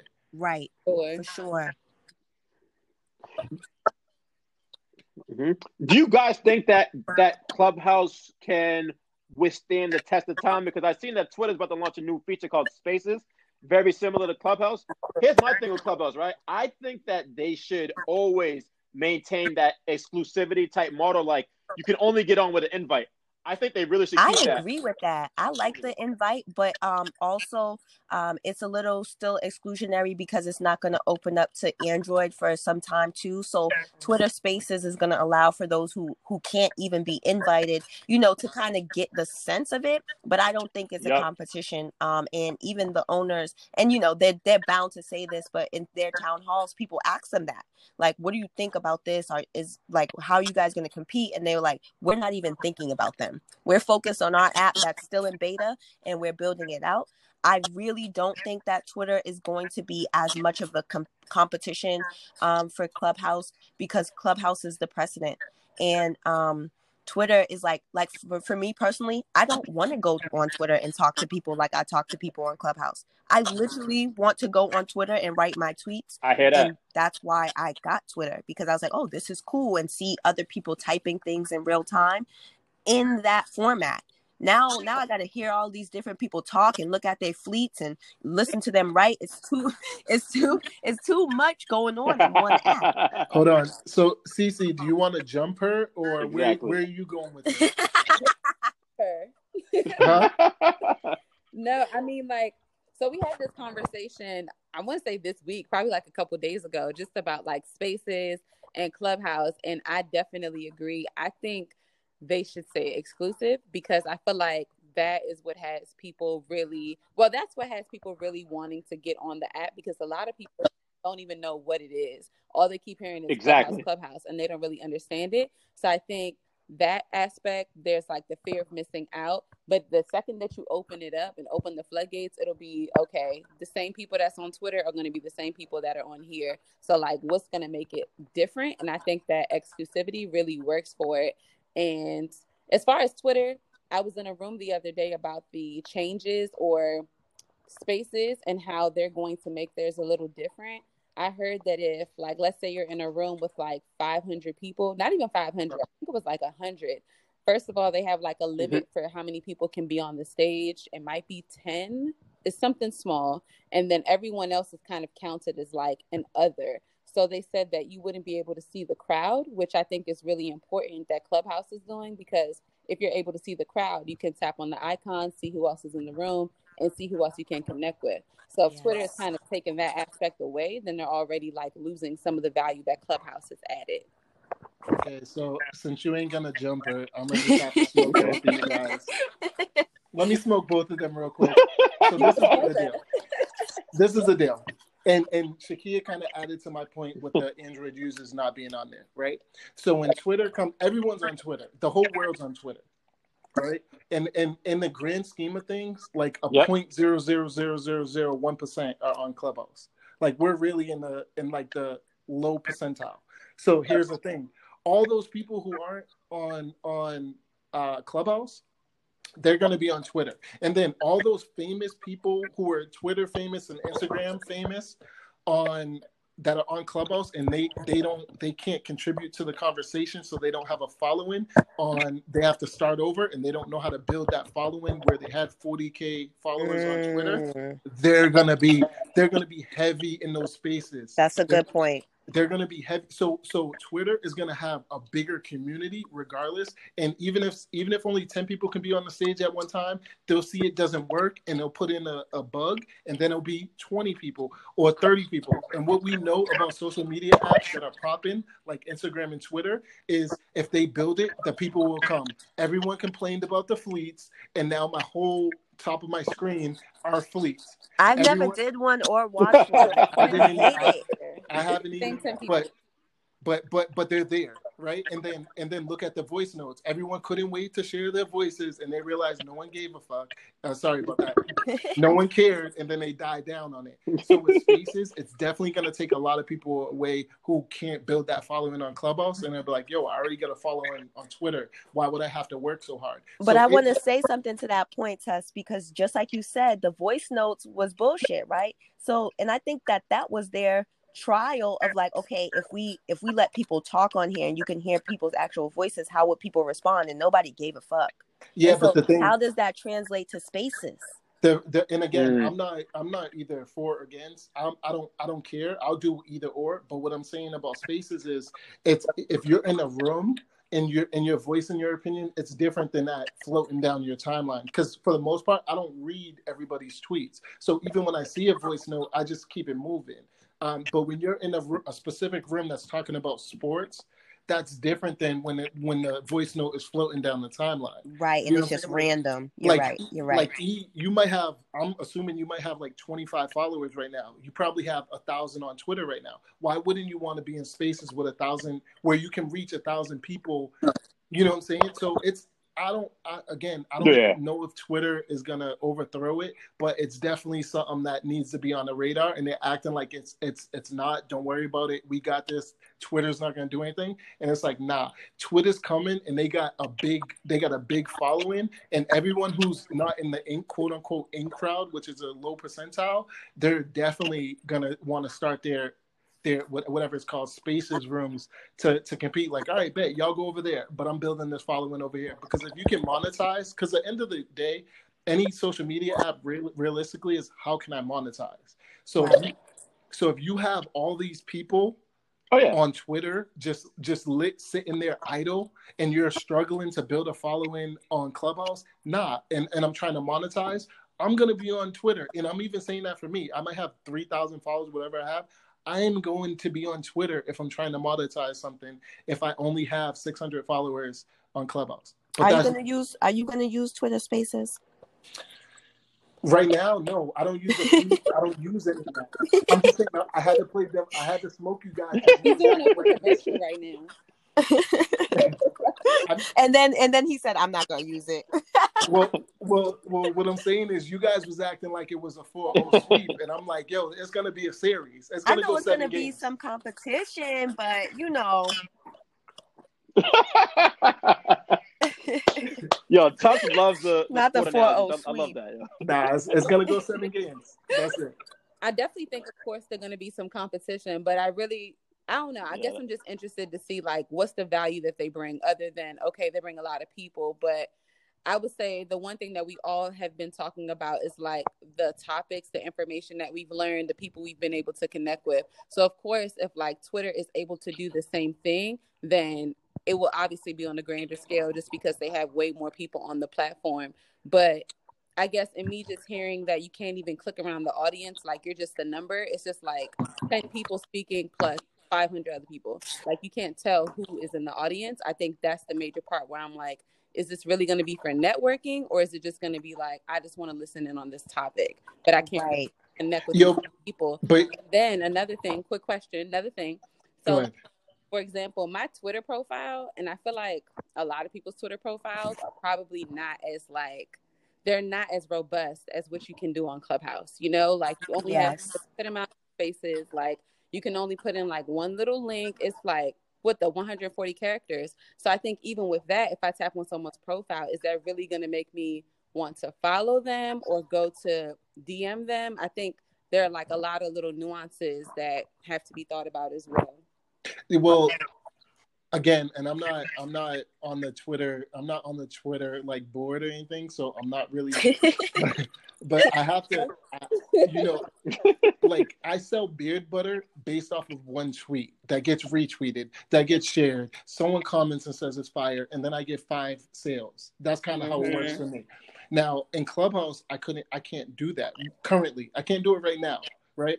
So what I'm saying is the thing with Twitter is they have they they don't have the in crowd they have the out crowd. And there's there's so many people who are on the outside looking in like yo i can't sit at the cool table bet we're gonna make our own cool table. And then and that's that's what that's gonna be. But Mm. i agree Mm. i agree that you know they don't the the profile they don't have um the space. Like you could you know like cc's profile is super lengthy. I don't remember what she shakia's is but a lot of people's are super lengthy. But the problem is most of those people on Twitter are already established. They don't need a lengthy profile because if you, you've been, most of us been following each other for ten years, Yeah, so we, we kind of know what they're about.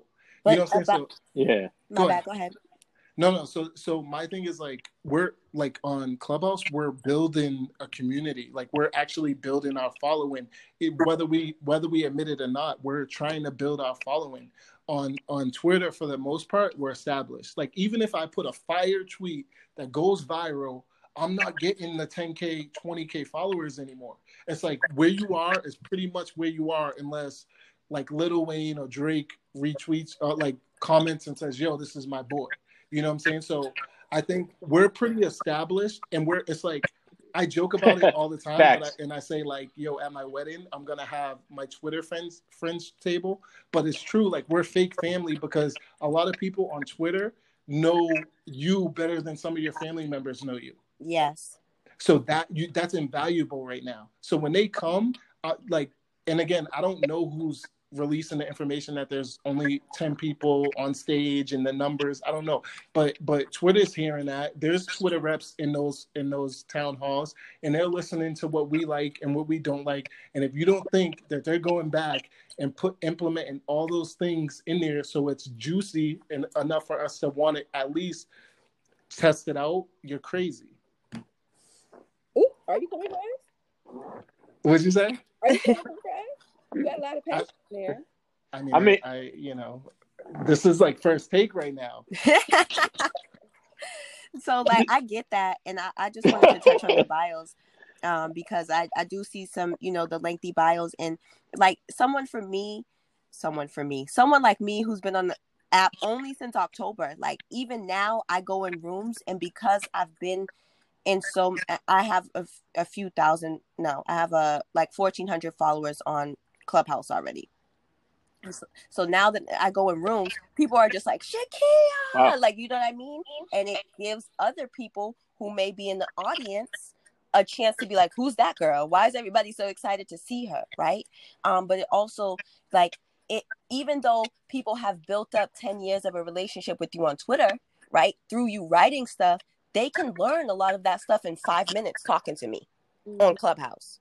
So mm-hmm. I think that is also a difference. And, and like y'all was talking about those rooms, like the room took a turn and then y'all were talking about the vaccine and y'all probably ended up being in there for hours. And guess what you learned?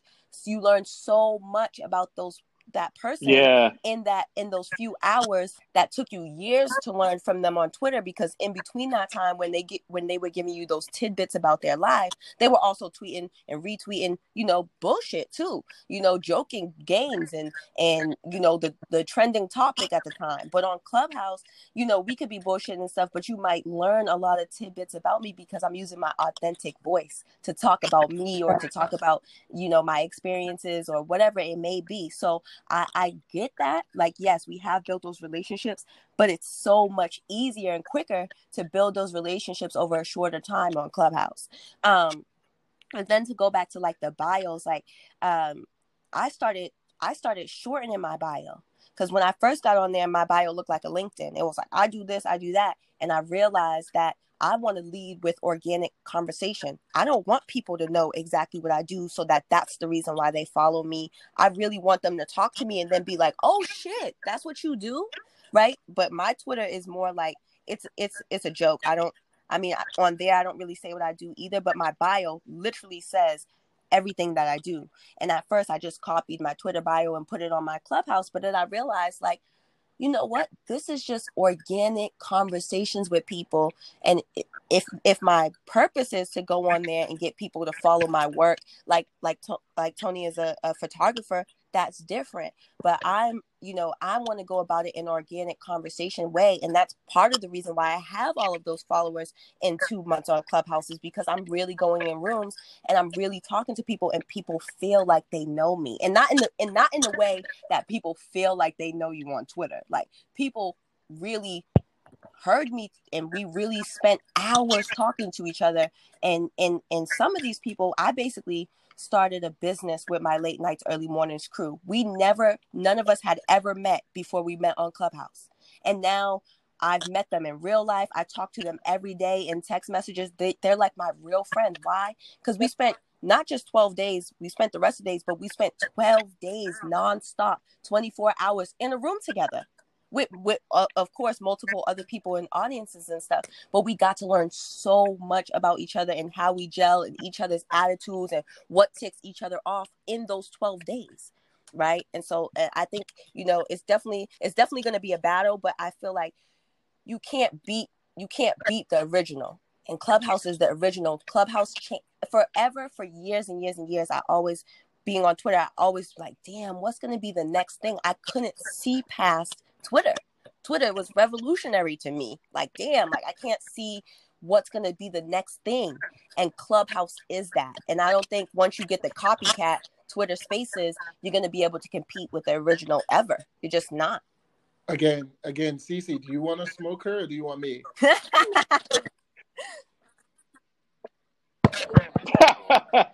well, well, I mean, well, right. I mean, Twitter does, does have more resources that have been been around longer, got more money.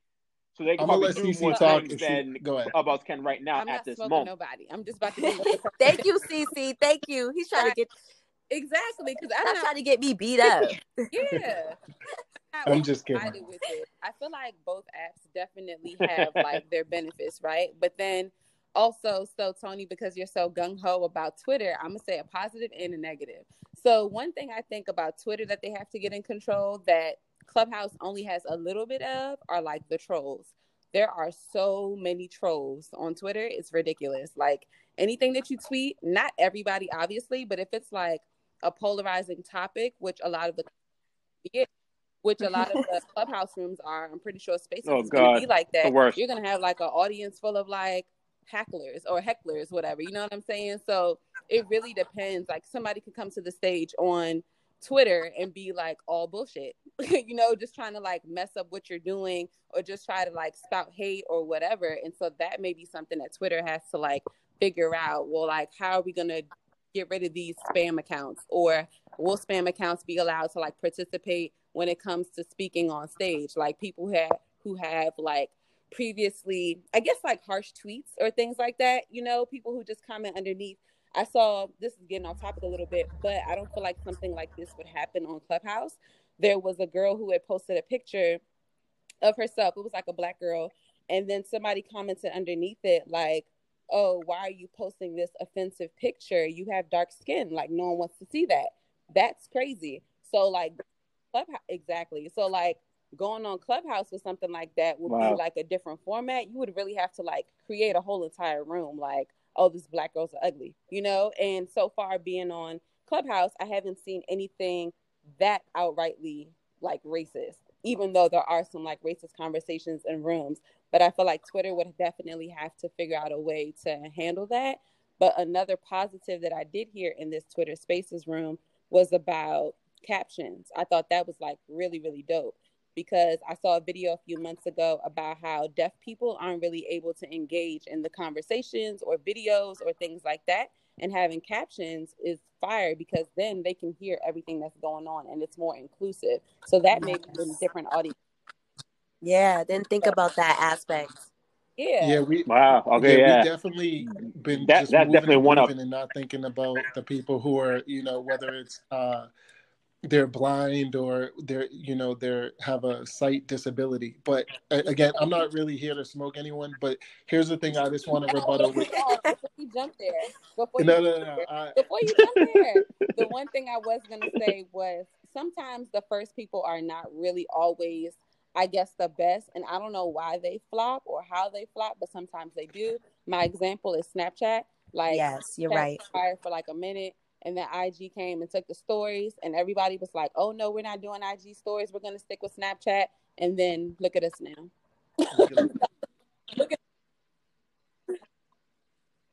Well, you so here, so here's the thing about that. So Facebook, you know, owns IG, and they went to Snapchat and were trying to buy them for three bill. They said no, we're, we're straight. So then, all right, we're gonna one up you and then make our own stories. And now, like you said, like everyone's like, no, Barely. we're not using IG, Apple we're using Snapchat.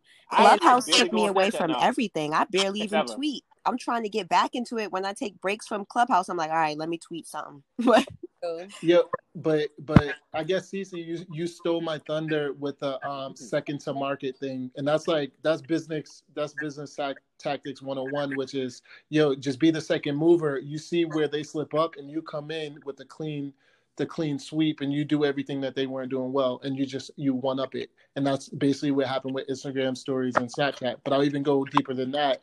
When you think about first to market, no one even mentioned Vine you know it was like vine then snapchat then then instagram stories and and the thing that i i think that's dope about um clubhouse and again i'm not gonna i don't really care about twitter spaces but the thing that's dope about clubhouse which i think people like is it's a safe space because the audio quote unquote floats up in the thin air. So you have these crazy conversations about everything. You have salacious conversations you have business conversations you have personal i was in a con- i was in a room this weekend when i was driving from montgomery and they were they were talking about um trauma the trauma that black men bring into their relationships. And there was men who were married on stage answering questions to to younger men who are aspiring to settle down.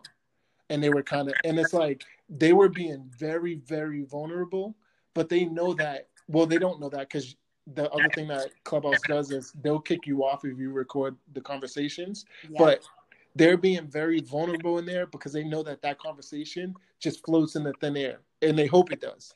You know what i'm saying? So that's a that's a dope thing about clubhouse that that drives a lot of people there is the same reason what dro- drives us to snapchat and instagram stories. You only have a certain amount of time to either listen to it or watch it and then it's gone.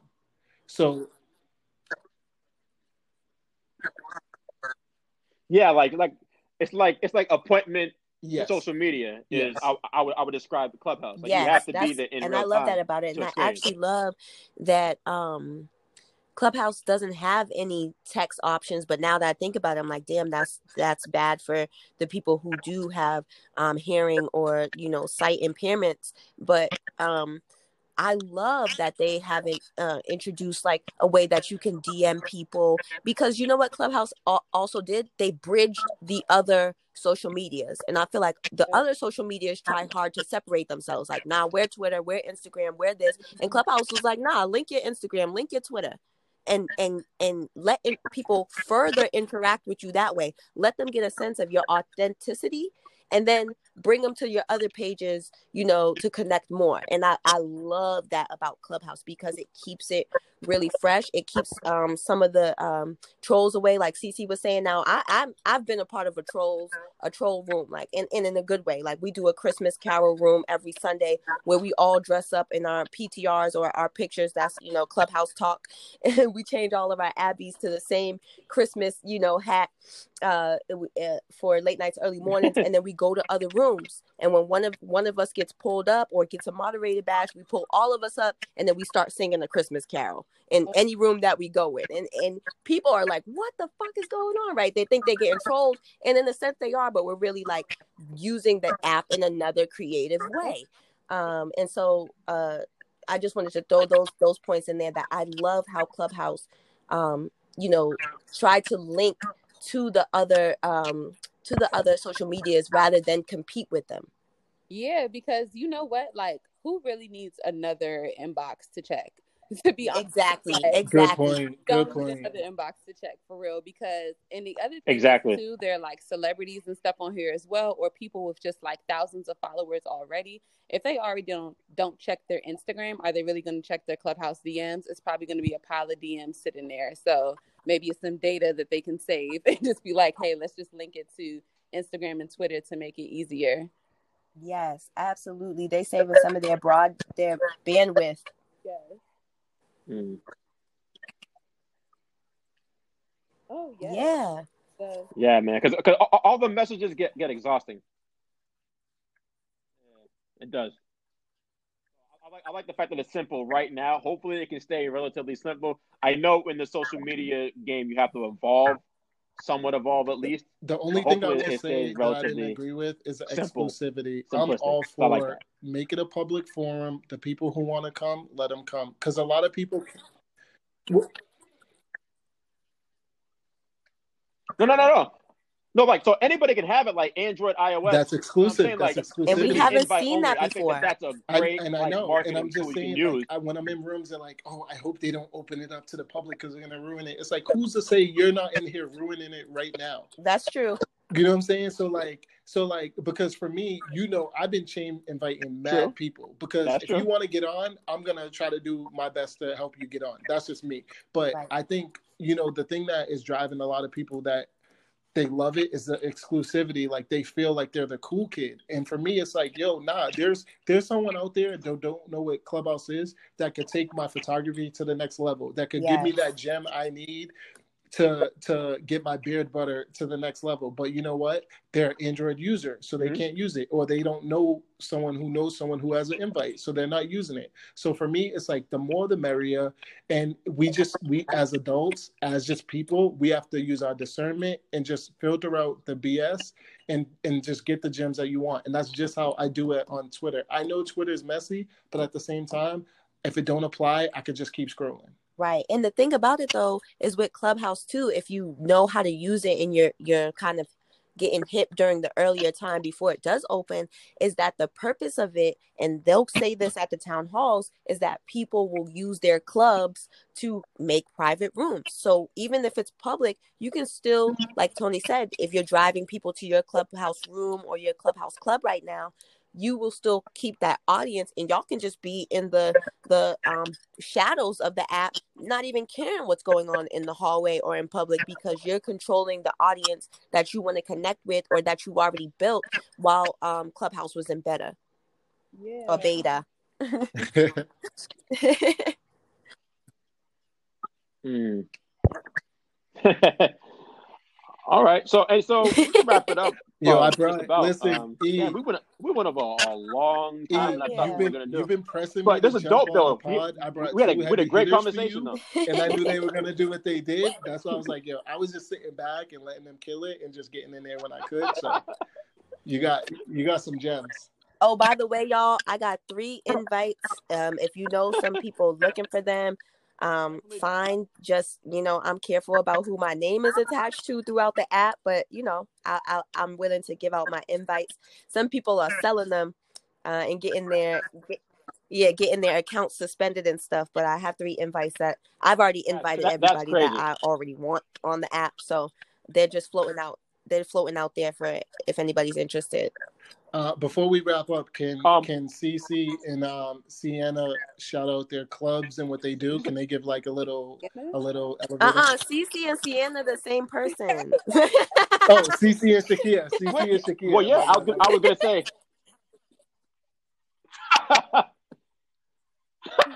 nah, I, I was gonna say I was gonna give you guys like the closing right. remarks. Uh, well, I run a club on you know, Clubhouse. It's called Late. Nights, Early Mornings. Again, we have a really huge platform. So if you're a business, we do a lot of um, partnerships with uh, businesses or other people on the app or who want to be on the app uh, to hold rooms or uh, you know fundraising events or just get their products uh, or their services out there.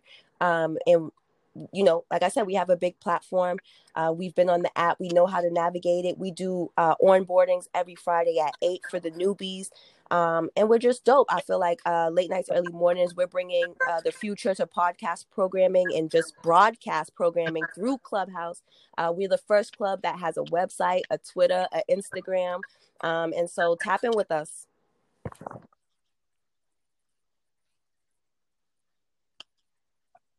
Yeah, I might have to tap in with you because you know There you you got the go. podcast He said that I'm doing. might. So That's I might crazy. have to tap in. That's tap in with crazy. you. You a hater.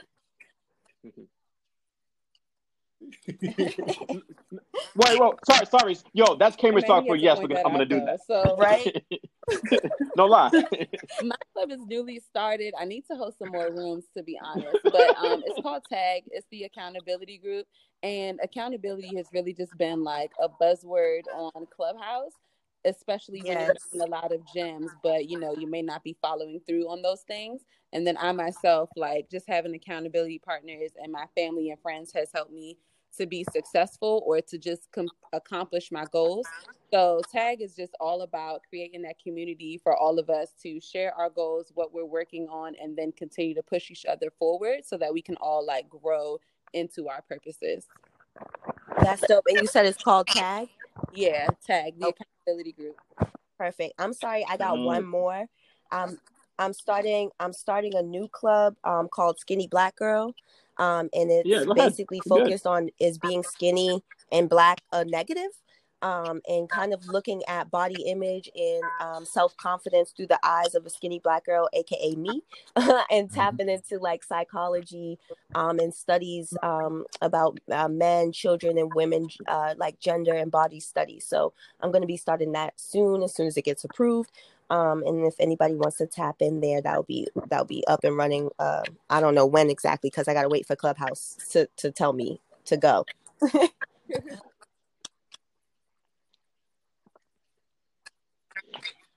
No, I have a question though. Like, when, So that, anybody that can start, apply. Te- how do they go technically, you have about it? to You have to be approved to get to, a to have like a little that correct? application. It's not a real application, but you go to like it's it's hard to find too because I know they're getting thousands of requests to start clubs. Um, but you go to your like your uh settings um under your profile picture and you click on like contact us and then how do i start a club and there's a form in there you they just want to know Mhm. the name of the club a description of the club that will be public when you um, start it and what days and times of the week are you going to be um, do uh, conducting that club and then you submit it and because they kind of have like a backlog they let you know that it could be a two to three week wait for approval but you could still do rooms and and different things um, outside of the club until it gets approved Yo, CC, um, you know, Iman has dope. this is like a worldwide podcast. You sure dope. you don't want to promote your businesses as well? It's like no. I'm so tired. Clubhouse has me just tired, yo. Like See? I- i got up for clubhouse at 10 o'clock this morning Yeah. I feel like a robot, but I will plug my um my business. So um Damn. it's called Carbonado. It's an events brand and we celebrate black culture. Carbonado means black diamond and it's just all about promoting black culture in a positive way. And through that we have outdoor event series that resembles festivals, but I would say a lot more intimate and they have a dope vibe. There's art vendors, retail vendors, hookah, um what else like photo booths there's a lot of stuff for- performances and because obviously covid has impacted us you know we're just trying to focus on other ways to build our community you all can follow us on instagram it's we are c-a-r-b-o-n-a-d-o we are carbonado dope Thank and you. there are? All right, dope. Yo, yo, Tuss. Yo, Tuss. Um, so Joe, Dro just see um, me Wow. like back on DM, like, clubhouse he damn, missed I it just man seen this. missed Are it y'all, are he y'all, are y'all he done wasn't already? there he missed it Yeah.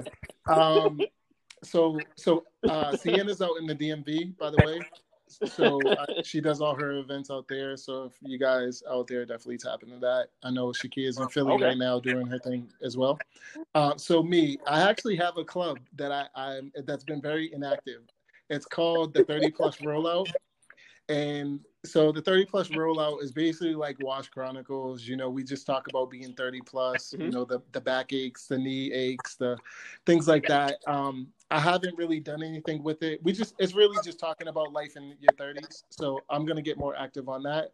But aside from that, you know, I sell the beard butter, all the beard products, the oils, the washes, that things of that nature. And I'm tapping into ph- photography. Um, so anyone who needs headshots, family portraits, things like that, do that as well. Um, but what else? Um, yeah, and um, Tusslindo. So if you wanted to search me on Clubhouse, it's Tusslindo, T U S S L I N D O. See, I didn't even plug the stuff I do in real life, but just find me. I, I, I do some good shit. Oh, lit.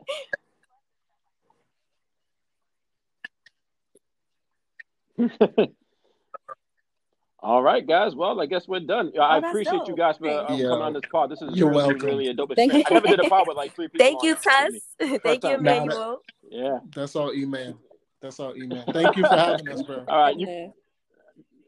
You too. no problem. All right. Thanks to the homie Carl. Thank you to the homie Tuss. Thank you, Shakia. Thank you, Cece. Thank you to Anchor. And of course, thank you guys for listening. And if you haven't already, you got to hit that subscribe button because this podcast is available just about wherever you listen to your podcast at Spotify, Apple Podcasts, Google Podcasts, to name a few. Keep up with me as well, Instagram and Twitter, and also on Clubhouse at Mr. Vincent13. And you can also like my Facebook fan page as well, Emmanuel Vincent. Um, so that's all the time for now. I'm looking to put out another pod possibly before Christmas. If not, one will be out this weekend. Count on it. Um, till then, y'all stay blessed, stay safe, take care.